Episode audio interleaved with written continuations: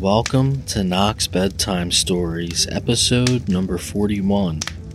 I'm your friend Joey, here with another episode to help you relax, feel safe, and fall asleep. It's about 10 p.m. here, and I hope you all had a wonderful day and are doing your best to take care of your mental health. If your day or week hasn't been great, we'll get through it together. If this is your first time here, welcome to the Knox family. I hope I'm able to bring you some calm, comfort, and a good night's sleep. From here on out, nothing exists except you, me, this beautiful fireplace, and the bed, couch, or floor you're laying on. Tonight, I'm going to read a few of my favorite quotes from Marcus Aurelius to you which are not only good advice, but may help put you at ease over a problem you're having. Then I'll read our main story from Edgar Allan Poe called The Island of the Fay, in which an unnamed narrator wanders in solitude and comes across an island that is inhabited by fairies. The imagery at the end of the story is beautiful the fairy queen moving through life is lovely symbolism too. It's one of his more obscure stories. Poe isn't exactly known for talking about islands with fairies. I would like to give a big thank you to Leah Patterson for becoming our newest Patreon patron. Thank you so much for your generosity. If you enjoy the podcast, it helps you relax, feel safe, and fall asleep please consider becoming a patron for as little as a dollar a month. Every bit helps. I have until July to figure out if the podcast is viable, considering the costs and the hours put into it. I'm also looking for three more thumbs up so I can rename the Facebook page. You can both become a patron and give the Facebook page a thumbs up at knoxbedtimestories.com by clicking on the Join Patreon link or clicking the Facebook icon and giving the page a thumbs up. Please keep giving the show 5 star reviews on iTunes and subscribing. We're getting close to 255 star reviews, which is awesome, and are also over 55,000 downloads. This basically means we're helping many people at bedtime, and that's awesome. To my patrons, I owe you two episodes of The Wonderful Wizard of Oz, and they'll both be up in a few days. I apologize for the lateness. Okay, so when you get into bed, say to yourself, My bedroom is a place of peace and relaxation. When I enter this room and crawl into bed at night, today's thoughts naturally begin to soften my burden lightens, and sleep is coming. I wanted to read you all a few quotes before our bedtime story. These are from one of my favorite philosophers, Marcus Aurelius. If you don't know who he was, he was a Roman emperor and philosopher, and considered to be one of the greatest of all the Roman emperors. When you arise in the morning, Think of what a precious privilege it is to be alive, to breathe, to think, to enjoy, to love. Live a good life. If there are gods and they are just, then they will not care how devout you have been, but will welcome you based on the virtues you have lived by. If there are gods but unjust, then you should not want to worship them. If there are no gods, then you will be gone, but will have lived a noble life that will live on in the memories of your loved ones. You have power over your mind, not outside events. Realize this, and you will find strength. If you are distressed by anything external, the pain is not due to the thing itself, but to your estimate of it, and this you have the power to revoke at any moment. The things you think about determine the quality of your mind. Your soul takes on the color of your thoughts. Don't be ashamed to need help. Like a soldier storming a wall, you have a mission to accomplish. And if you have been wounded and you need a comrade to pull you up, so what? All of those quotes give pretty good advice. Trust me, he was a pretty smart guy. Alright, let's get to tonight's bedtime story The Island of the Fay by Edgar Allan Poe. Set to sleep inducing music and this beautiful fireplace. If you're not already laying down, please do so now in whatever way is comfortable. And let's begin. The Island of the Fay by Edgar Allan Poe. No room is affected without the talent, Servius.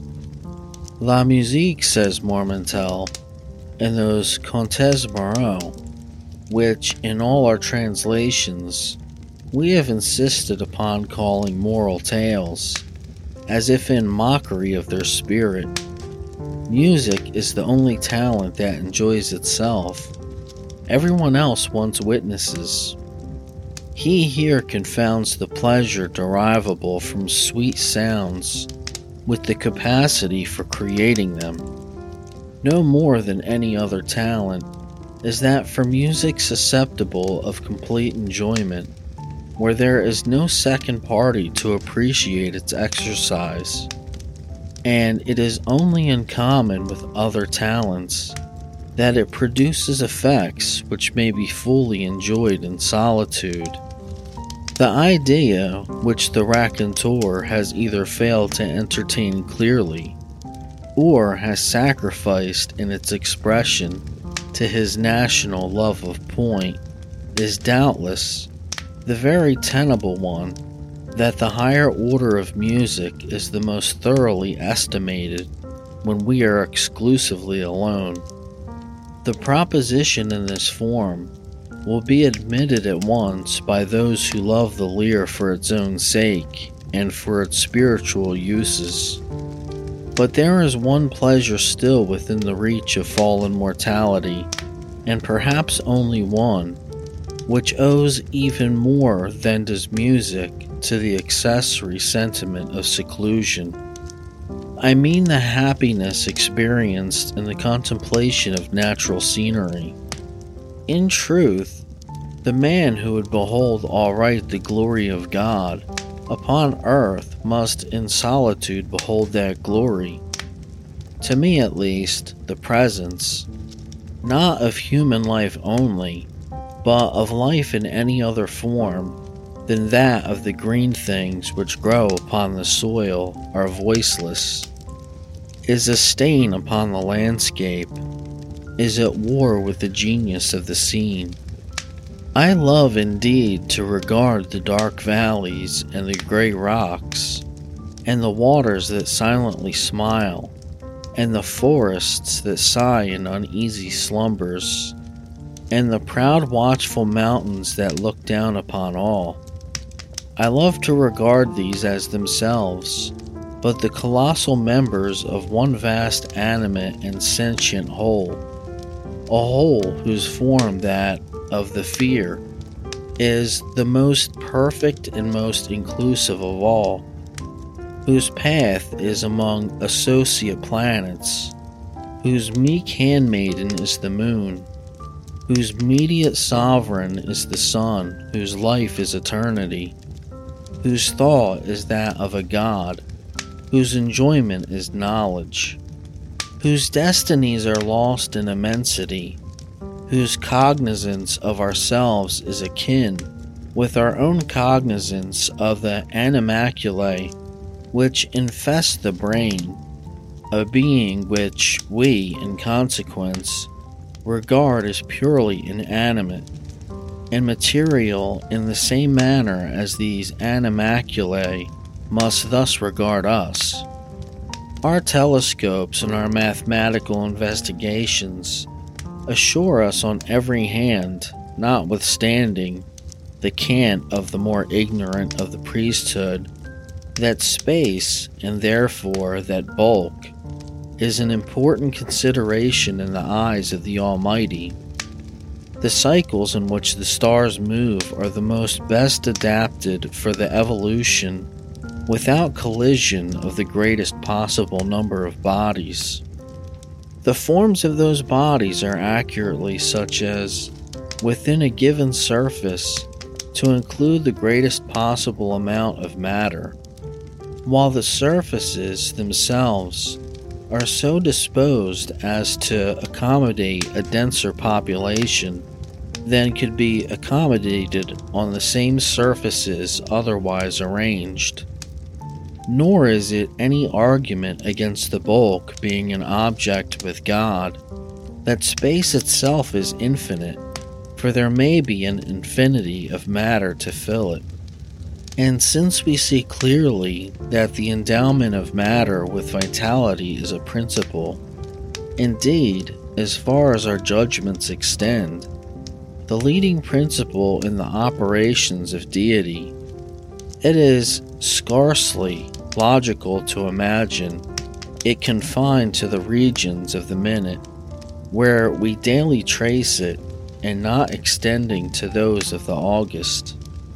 As we find cycle within cycle without end, yet all revolving around one far distant center, which is the Godhead, may we not analogically suppose in the same manner life within life, the less within the greater, and all within the Spirit divine.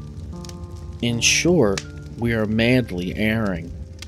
Through self esteem in believing man in either his temporal or future destinies to be of more moment in the universe than that vast clod of the valley, which he tills and contemns and to which he denies a soul for no more profound reason than that he does not behold it in operation.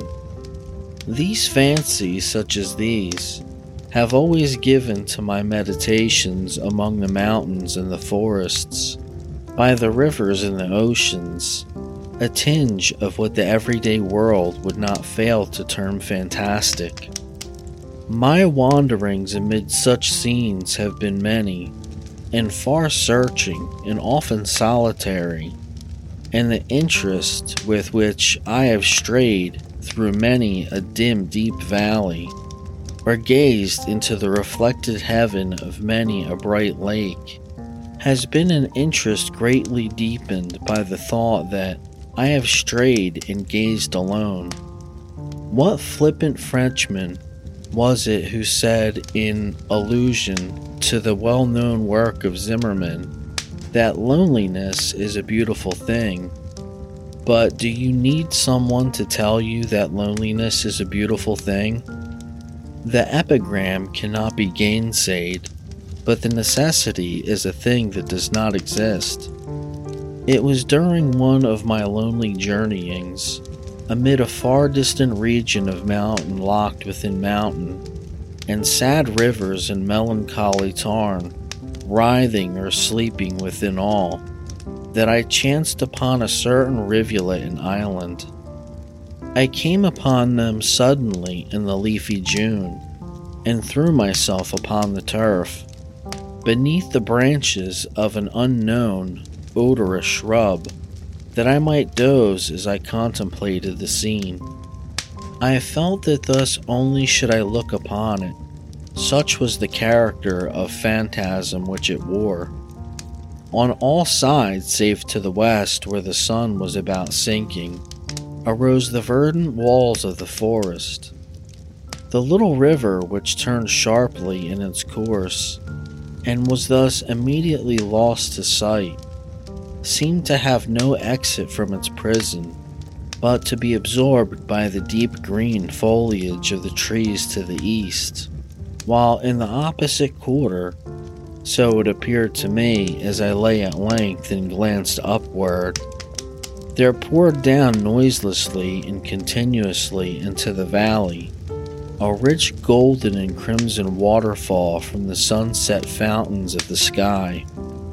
About midway in the vista which my dreamy vision took in, one small circular island, profusely verdure, reposed upon the bosom of the stream.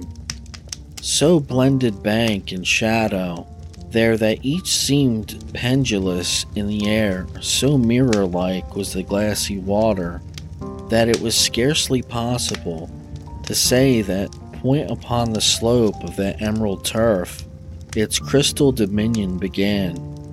My position enabled me to include in a single view both the eastern and western extremities of the islet and I observed a singularly marked difference in their aspects. The latter was all one radiant harem of garden beauties. It glowed and blushed beneath the eyes of the slant sunlight and fairly laughed with flowers. The grass was short, springy, sweet scented, and asphodel interspersed. The trees were lithe, mirthful, erect, bright, slender, and graceful, of eastern figure and foliage, with bark smooth, glossy, and party colored. There seemed a deep sense of life and joy about all, and although no airs blew from the heavens, yet everything had motion through the gentle sweepings to and fro of innumerable butterflies that might have been mistaken for tulips with wings. The other, or eastern end of the isle, was whelmed in the blackest shade, a somber yet beautiful and peaceful gloom here pervaded all things. The trees were dark in color and mournful in form and attitude, wreathing themselves into sad, solemn, and spectral shapes that conveyed ideas of mortal sorrow and untimely death. The grass wore the deep tint of the cypress, and the heads of its blades hung droopingly.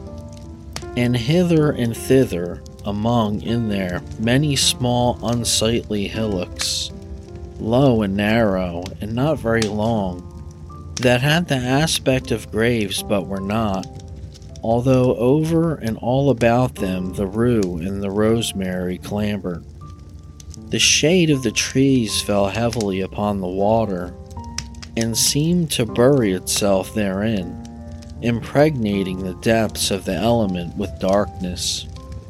I fancied that each shadow, as the sun descended lower and lower, separated itself sullenly from the trunk that gave it birth and thus became absorbed by the stream, while other shadows issued momently from the trees, taking the place of their predecessors thus entombed.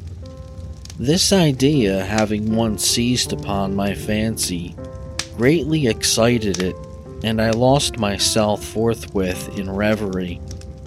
If ever island were enchanted, said I to myself, this is it. This is the haunt of few gentle fays who remain from the wreck of the race. Are these green tombs theirs? Or do they yield up their sweet lives as mankind yield up their own? In dying, do they not rather waste away mournfully, rendering unto God, little by little, their existence, as these trees render up the shadow after shadow? exhausting their substance unto dissolution.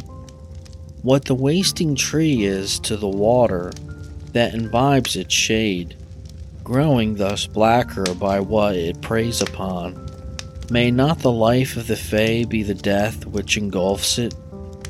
As I thus mused with half shut eyes, while the sun sank rapidly to rest, and eddying currents careered round and round the island, bearing upon their bosom large dazzling white flakes of the bark of the sycamore flakes, which, in their multiform positions upon the water, a quick imagination might have converted into anything it pleased. While I thus mused, it appeared to me that the form of one of those very fays about whom I had been pondering made its way slowly into the darkness from out the light at the western end of the island. She stood erect in a singularly fragile canoe and urged it with the mere phantom of an oar. While within the influence of the lingering sunbeams, her attitude seemed indicate of joy, but sorrow deformed it as she passed within the shade. Slowly she glided along, and at length rounded the islet and re entered the region of light. The revolution which has just been made by the Fay continued. I amusingly, is the cycle of the brief year of her life. She has floated through her winter and through her summer. She is a year nearer unto death, for I did not fail to see that. As she came into the shade, her shadow fell from her and was swallowed up in the dark water, making its blackness more black. And again the boat appeared in the Fay. but about the attitude of the latter there was more of care and uncertainty and less of elastic joy. She floated again from out the light and into the gloom, which deepened momently, and again her shadow fell from her into the ebony water and became absorbed into the blackness. And again and again she made the circuit of the island, while the sun rushed down to his slumbers, and at each issuing into the light, there was more sorrow about her person, while it grew feebler and far fainter and more indistinct, and at each passage into the gloom, there fell from her a darker shade, which became whelmed in a shadow more black. But at length, when the sun had utterly departed, the Fay, now the mere ghost of her former self, went disconsolately with her boat into the region of the ebony flood, and that she issued thence, at all I cannot say, for darkness fell over and things, and I beheld her magical figure no more. Thank you all for listening.